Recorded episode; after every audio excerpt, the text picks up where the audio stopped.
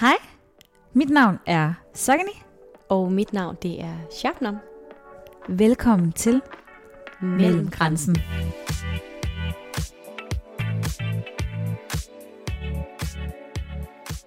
I dag, Shabnam, skal vi snakke om et, øh, et spændende emne, som vi kvinder måske ikke snakker så meget om iblandt os. Et emne, som jeg har prøvet at udskyde, for jeg synes, det er lidt pinligt at snakke om. Og det, vi skal snakke om i dag, det er orgasmen. Og jeg synes, du skal have lov til at fortælle mig og lytterne, hvad en orgasme egentlig sådan er. Hvis du skal beskrive det med tre ord. Med tre ord alligevel. Et fyrværkeri, der springer i kroppen. Nogle de beskriver det som et nys. Altså sådan den der sensation, der ligger i et nys. Mm-hmm. Det der med sådan forløsning. Og det siger man jo også lidt af samme fornemmelse faktisk. Sådan lige de der få sekunder, hvor man nyser i kroppen. At der reagerer den faktisk lidt på samme måde som en, en orgasme. Der er også nogen, der sådan kan mærke det i hele kroppen. Altså helt ud i tåspidserne. Det er bare sitrer hele vejen igennem. Altså det sitrer bare. Ja. Og står gnister. Mm-hmm. Så det er lidt nogle, nogle vilde ord. Det synes jeg. For en, øh, en ting, der faktisk er meget overset, som vi ikke snakker om. Det er det. Så det vi skal i dag, det er faktisk at se på, hvad er en orgasme egentlig? Og hvilken slags, eller hvilken type orgasmer der egentlig findes. Mm. Og så skal vi jo, vi skal jo diskutere lidt, det kan vi godt lide, du og jeg. Og yeah. vi skal snakke om, hvad øh, orgasmen egentlig samfundsmæssigt, hvor vigtig den er at snakke om. Især blandt os kvinder. Ja, hvorfor den er så vigtig at snakke ja. om, ikke? Den kvindelige orgasme, og også måske sådan se lidt, altså historien i orgasmen, og den mm-hmm. måde, man sådan har talt om den på. Det har også meget at sige, i forhold til, hvordan man, man egentlig har set på den i sin tid. Og så skal vi også snakke lidt ligestilling. Skal vi ikke det? Det kan vi godt lide. Det synes jeg, vi skal. Dagens titel er derfor The Big Oh, oh No No. no. Lad os hoppe til orgasmen, og hvad det helt præcis er. For det, det er, eller det, det er i hvert fald, det beskrives som en følelse af intens vellyst, som øh, påvirker ens øh, bevidsthedstilstand, som ledes af sådan nogle rytmiske sammentrækninger nede i kvindernes bækkenmuskulatur, hvor livmoderen og de store muskelgrupper, de begynder at arbejde godt sammen, og der kommer sådan en, en ophobning af blod i kønsorganerne, og det er ligesom den inducerer den her følelse af et fyrværkeri. Lad os oversætte det helt pædagogisk. Så det der sker, det er, du siger, der kommer nogle kramper.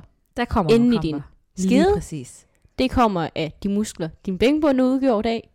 Når det sker, så pumpes der noget blod rundt omkring i dine organer, din klitoris, din kønslæber svulmer op, og det er ligesom det, der bygger den her orgasme op. Er det rigtigt forstået? Det er helt rigtigt forstået. Fedt. Men er det så, hvad for nogle typer orgasmer er det så, vi har at gøre med? Men det er jo dig, der skal fortælle mig det. Ja, ja. Det vil jeg meget gerne. Hvis vi starter ud med de sådan helt gængse, dem vi sådan kender til, så er der jo den orgasme, man får ved penetration. Mm. Altså den, der sker i vagina. Og det er den her krampende fornemmelse, der kommer. Det kan lyde ubehageligt, det er det ikke. Men det er simpelthen de her sammentrækninger. Det er ikke noget, man sådan helt selv styrer. Det bliver ligesom udløst af, at der er noget, der sådan trænger ind i den her skideindgang og udløser det. Den anden form for orgasme, der også er, det er ikke indvendigt, men udvendigt. Og det sker ved, at man øh, som kvinde bliver stimuleret. Måske af sig selv, måske af en partner, måske af noget helt tredje, på det, der hedder klitoris, som er et øh, meget følsomt område for kvinden. Vi har tidligere også nævnt det i denne afsnit, men for at opsummere det igen, så svarer det jo faktisk til mandens penis hoved. Det er lidt det samme, hvad skal man sige, den samme struktur, der ligesom ligger i det. Det, der så er forskellen for klitoris frem for penishoved, det er faktisk, at det er enormt meget mere følsomt end penishovedet. Og helt præcis, hvor meget i tal, ved jeg faktisk ikke helt, men der er nogle, nogle andre nerveender antalsmæssigt i sådan klitoris. Så sådan, den lille størrelse snyder meget. Det er sådan lidt de gængse former for orgasmer, vi sådan kender til, og så er der nogle andre områder på kroppen, som også er følsomme. De går under navnet øh, erogene områder. Det lyder meget fancy, meget flot. Det, der ligger i det, det er, at øh, bliver man rørt, stimuleret lige præcis på nogle af de områder, så kan det også vække samme sensation som en orgasme. Og det er der også nogen, der faktisk kan, kan komme på. Og hvad er det for nogle områder, man oftest det kan for, om? Fordi vi har om den kvindelige orgasme og kvindekroppen, så er det den krop, jeg lige tager udgangspunkt i. Men det kan være områder som bryster. Og det, der sådan er ved brysterne, det er særligt brystvorterne. Hvis man stimulerer på dem, det kan give en, en oplevelse af en orgasme, der kan bygge sig op. Der kan også være noget i det anale område for nogen, at de bliver rørt der. Så det kan for eksempel være eksempler på det, vi kalder for erogene områder, som altså ikke er forbundet med underlivet, men ligesom kan vække samme følelse. Mm. Ja. Vi har jo snakket lidt om, hvor overset den her kvindelige orgasme egentlig er. Og jeg synes jo, det er enormt interessant at dykke helt tilbage i historien og se på, hvorfor den i dag stadigvæk er så overset. For mange hundrede år siden, helt tilbage i attenhundredetallet, der fandt man på en diagnose for kvinder, som gik under navnet hysteri. Der var en liste over nogle bivirkninger og symptomer, men ligesom klassificeret som hysteri for kvinder. I dag, hvis man skulle opsummere det, kom hysteri af manglende sex hos kvinder. Der var en meget simpel behandlingsform for det her. Man fik diagnosen hos lægen, og så gik man til behandling hos lægen. Og det behandlingen gik ud på, det var en bækkenbundsmassage. I dag, der ville vi have kaldt det for en orgasme. Og det er ret tankevækkende, selv i den tid, at man lægefagligt først og fremmest går ind og laver en diagnose til kvinder og kalder det hysteri, på baggrund af, at det behov, der ligesom mangler, er manglen på sex hos kvinder. Noget andet er, at man øh, simpelthen ikke så orgasmen som noget seksuelt på det tidspunkt. Man så det ikke for en måde for kvinder at onanere på. Det blev helt lægefagligt, objektivt set på som en behandlingsform. Det, der så kom ud af det, det var, at det blev jo en ret populær diagnose for kvinder at få. De røg ret hurtigt til lægen, og de blev lidt stamkunder i det her. Hver gang de havde et hysterisk anfald, skulle de til lægen, fik en orgasme, var afslappet igen, og så kørte møllen ligesom gang på gang. Det blev lidt trættende for de her læger og deres fingre at stå og stimulere på de her kvinder og give så mange orgasmer. Og kigger man sådan helt tilbage på historien i, hvordan for eksempel sexlegetøj blev til, så kommer det faktisk af, af den her diagnose og den her historie. Lægerne, de begyndte at blive lidt mere kreative, finde nogle alternative måder at stimulere de her kvinder på. Og der fik man blandt andet en dampvibrator i sin tid. Og det er jo faktisk lidt forfædrene til noget af det vibrationslegetøj, som vi kender i dag. Går man længere tilbage end det, helt tilbage i antikken, så havde man også nogle gode forklaringer på, hvad der skete med de her kvinder, når øh, de manglede sex. Man øh, mente, at årsagen til det, det simpelthen var, fordi at livmoderen den sådan havde revet sig løs fra sin normale plads, og den altså vandrede rundt i kroppen og søgte efter at blive gjort gravid. Og egentlig så kommer hysteri af det græske ord for en livmoder. Både i antikken og i løbet af attenhundredetallet, og faktisk også gennem nittenhundredetallet, der var man overbevist om, at hysteri som en diagnose var noget biologisk, at det var en naturlig sygdom, og man kunne godt anerkende, at det var forårsaget af manglende sex, men selve behandlingsformen, som jo egentlig var orgasmen, den blev underkendt. Der var ikke noget, der så det som noget seksuelt, og det fortæller også lidt om, at orgasmer, selv i sin tid, var forbeholdt noget manden fik, hvor kvinden hun blev overset. Og selv de historiske trick, synes jeg jo stadigvæk, vi ser i dag, i forhold til, at den kvindelige orgasme faktisk er meget overset. Jeg har lige nævnt, at den kvindelige orgasme var overset i nitten hundrede-tallet. Det er ikke sådan helt sandt. Der var faktisk en, en klog gut med en bog, der hedder Det fuldkomne ægteskab, en Theodor van de Velde, der så fint siger følgende: er kvinden endnu uerfaren, og der behøves ofte temmelig lang tid, før man har oplært en mindre videnskabelig anlagt kvinde til komplet kærlighedsdygtighed, vil hun, hvis hun begynder samtidig med sin mand, komme langt bagud. Ja, overhovedet ikke nå målet, fordi han nødvendigvis må komme først. Så et eller andet sted anerkender han jo faktisk godt, at kvinden kan have en orgasme, men der ligger også noget. Hun er for langsom til at komme i gang med den. Ja. I det her citat, lige præcis. Og det er jo ikke helt usandt. Nej, det leder lidt over til en professor fra U S A, som hedder Laurie Mindst, som har lavet forskning inden for det her med seksualitet og nydelse. Og i det her forskning, der lægger hun op til et begreb, der hedder The Pleasure Gap, som er den her ulighed mellem mænd og kvinder i forhold til, hvem der kommer, eller hvem der får orgasmen. I parforhold viser det sig, at femoghalvfems procent af mændene, de kommer, hvor øh, kvinderne kun kommer femogtres procent af gangene. Og når det kommer til singler, så øh, kommer øh, mændene firs procent af gangene, hvor kvinderne faktisk kun kommer syvogtredive procent af gangene. Når man sammenligner de her tal med kvinder, som rører på sig selv og får en orgasme, så er det faktisk niogtredive procent af de kvinder, der kan opnå en, en orgasme i forhold til, hvis de var sammen med en partner, så er det kun seks procent, der kan opnå en orgasme. Det er jo ret tankevækkende tal, synes jeg. A big pleasure gap. Og hvem ejer egentlig orgasmen?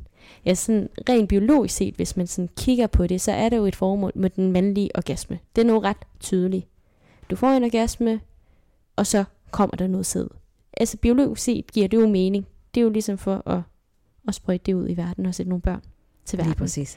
Og det omdiskuteres jo rigtig meget, hvorfor er det egentlig, at kvinden kan få en orgasme? For hvor, hvad er den biologiske betydning i forhold til, at kvinden skal have en orgasme? Og det finder man ikke rigtig ud af. Man finder ikke nogen svar på, hvorfor det egentlig er, at kvinden kan få en orgasme. Sagen er bare, at hun kan få den, og hvorfor får hun den ikke? Hvad er det, du sådan tænker, der, der gør, at orgasmen er overset hos kvinden? Mm.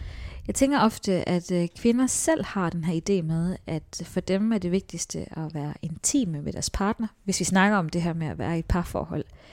Og for dem er det, at manden kommer, succesen. Og det er jo ligesom det, vi ligesom tænker jeg, at kvinder er blevet pålagt igennem mange årtier, at det ligesom er mandens orgasme, der er det vigtigste. For så har han ligesom fundet dig attraktiv, og han kunne komme i dig. Så kvinden har altid vedlagt den betydning, at det vigtigste var, at manden havde det godt i forhold til, hvad hun selv havde. Absolut, og hvis man sådan generelt set også trækker sex med ind i det her, så er det jo også bare den der helt øh, normative definition af, hvad sex er. Ja. Penetrationssex, mand kommer, får udløsning, færdig. Boom. Og så er der ikke den der fortælling om, så får kvinden også lige en orgasme. Nej. Og når den ligesom ikke er der som en del af fortællingen, så kan jeg godt forstå, at der er mange, der også går hen og overser det. For så tænker man jo ikke, eller forventer heller ikke, at man også skal komme som kvinde. Nej. Når sex ligesom er bygget så meget op omkring manden og hans nydelse. Og det er derfor, man også snakker meget om ligestilling i lanerne. Ja, altså, det og jeg der tænker, med, at ligestillingen kommer ved, at man snakker med sin partner. Er man i et øh, trygt forhold? Og er man i et forhold, hvor man tænker, om man kan være åben omkring det her med, at det er også vigtigt for mig. Det er vigtigt for mig som kvinde også at få den tid til at opnå en orgasme. Og som vores kære gamle mand, Theodor, Theodor siger, så tager det bare noget tid for kvinder. Og det er fordi, at hun ligesom skal berøres på en anden måde, eller hun skal opstemmes på en anden måde. Og det må ens partner jo være villig til at gøre. Og jeg tror, tænker jeg, at hvis man er i et godt og sundt parforhold, så vil partneren også gerne have, at kvinden nyder det at have sex.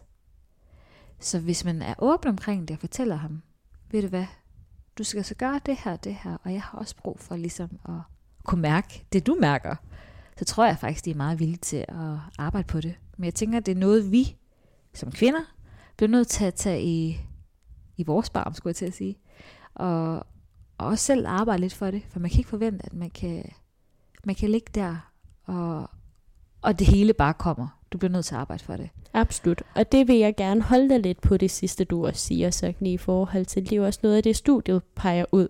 Og siger, der er jo ikke nogen, der bærer skylden for, at kvinden ikke får de her orgasmer. Nej. Det er jo hverken mands penis, det er hverken de kvinder, der er sammen med de her mænd, men det kommer jo også af et kulturelt problem. Og for mig at se, når hun nævner det kulturelt som et problem, så tænker jeg, at det, der ligger i kulturen, kunne jo blandt andet også bære det der med kendskabet til egen krop.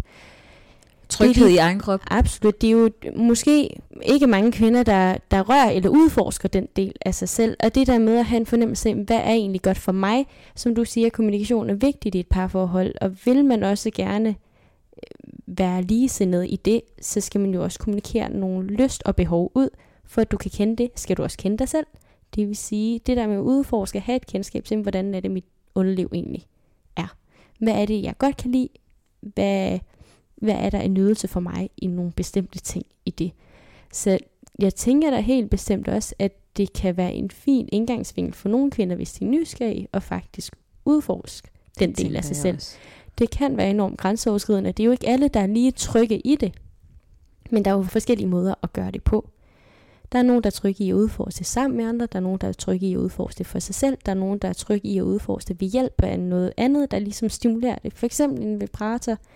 Men det giver en helt anden fornemmelse af. Også det der med, når vi snakker de forskellige former for orgasme. Hvad det er for nogle sensationer, der ligesom sker i kroppen. Og hvor forskellige de oplevelser også kan være. Så det synes jeg da helt bestemt også for mig er, er en læring i hele den her snak om orgasmen. Det er jo også bevidstheden om, hvad man kan som kvinden også. Altså det der med først at lære sig selv at kende, for så at kunne give det videre til, til en eventuel partner. Bestemt. I et forhold. Bestemt. Hvis vi nu skal vinkle det her til noget sundhedsfagligt i forhold til det, at kvinden kan få en orgasme, så er der jo rigtig mange elementer i, hvorfor det også er vigtigt, at hun får en orgasme. Og en af dem er jo, at hvis man ser på det fysiologisk, så er det med til at holde kvindens underliv sund og velfungerende. Hvordan øh, fungerer det helt præcist? Jamen, det har noget at gøre med, at orgasmen, den sætter gang i blodomløbet, og i de kitler produceres der fugtighed til underlivet simpelthen. Derudover så styrker det også bækkenbunden, som er utrolig vigtig for, at vi for eksempel ikke får en nedsynket underliv. Der ligger jo også det i orgasmen, at der bliver udsendt nogle hormoner. Det gør der. Og de hormoner er jo utrolig vigtige i forhold til det at føle et godt velfærd med sig selv, og det at blive afstresset. Og dertil så er der også et andet hormon, oxytocin, som er det her kærlighedshormon, som faktisk gør, at man nærer et, et forhold til sin partner. Og det kan styrke forholdet mellem de to parter. Så der ligger jo rigtig mange ting. Så der ligger jo egentlig en god betydning i, at kvinden også skal få en orgasme. Det andet hormon, der også bliver udskilt, det er dopamin. dopamin. Som jo er det hormon, der gør en træt, når man sover ja. lidt bedre. Den bliver jo også udskilt både hos manden og kvinden, og derfor er der jo faktisk også nogen, der siger, sov man nu rigtig, rigtig dårligt, og kan man ikke sådan helt finde ro i kroppen, så kan en orgasme faktisk godt lige øh, give en afslappende effekt, så man faktisk får en bedre søvn. Det kan den nemlig, ja. Det kan en orgasme også bruges til. Det behøver altså ikke altid at være i sex. Man kan altså også godt gøre det til noget for sig selv. Så, an apple a day keeps the doctor away. Skulle måske laves om til an orgasm a day keeps the doctor away. Or the stress away. Or the stress away. Det kunne man godt. Ja. Så når du sådan lige ser tilbage på det, vi har snakket om, hvad har så været mest i øjenfældende for dig i den her snak? Jeg tror, det mest i øjenfældende for mig har været det, jeg også har snakket om lidt tidligere, det med, at det handler om lidt det der med at tage din orgasme. Snak med din partner. Mærk efter dig selv. Hvis du ikke har en partner, så føl dig frem til, hvad der egentlig er, der er vigtigt for dig i forhold til det at få en orgasme. Lær din krop at kende. Snak med din partner om, hvad der er vigtigt for dig i forhold til det at få en orgasme. Er det ikke vigtigt for dig? Det er jo ikke alle, der har brug for at få en orgasme. Men så er det jo fint nok. Og så vær glad i det, at du har en, en, et sundt forhold, og I har et sundt øh, sexliv, og du får øh, får pleasure ved anden form for intimitet med din partner. Ja, det tror jeg faktisk er det, der ligesom er det vigtigste for mig. Øh, og, og i den samtale, vi nu har haft i løbet af de sidste par minutter, det der med at kommunikere. Jeg tror virkelig, det det handler om. Og ikke bebrejde din partner, fordi hvordan skal han vide, hvordan du har det, hvis du ikke fortæller ham det? Eller hvordan skulle du vide, hvordan du selv har det, når du ikke selv ligesom har, kan man sige, eksperimenteret det, eller kender til din krop? Øhm, så jeg synes faktisk, det vigtigste er, at kvinden hun lærer at først og fremmest kende sin egen krop, elsker sig selv, være tryg i sin egen krop, før hun, øh, jeg vil ikke sige kræver, men forventer, at det ligesom bare ligger i det at have sex med sin, sin kæreste, at det bare kommer. For det gør det altså ikke.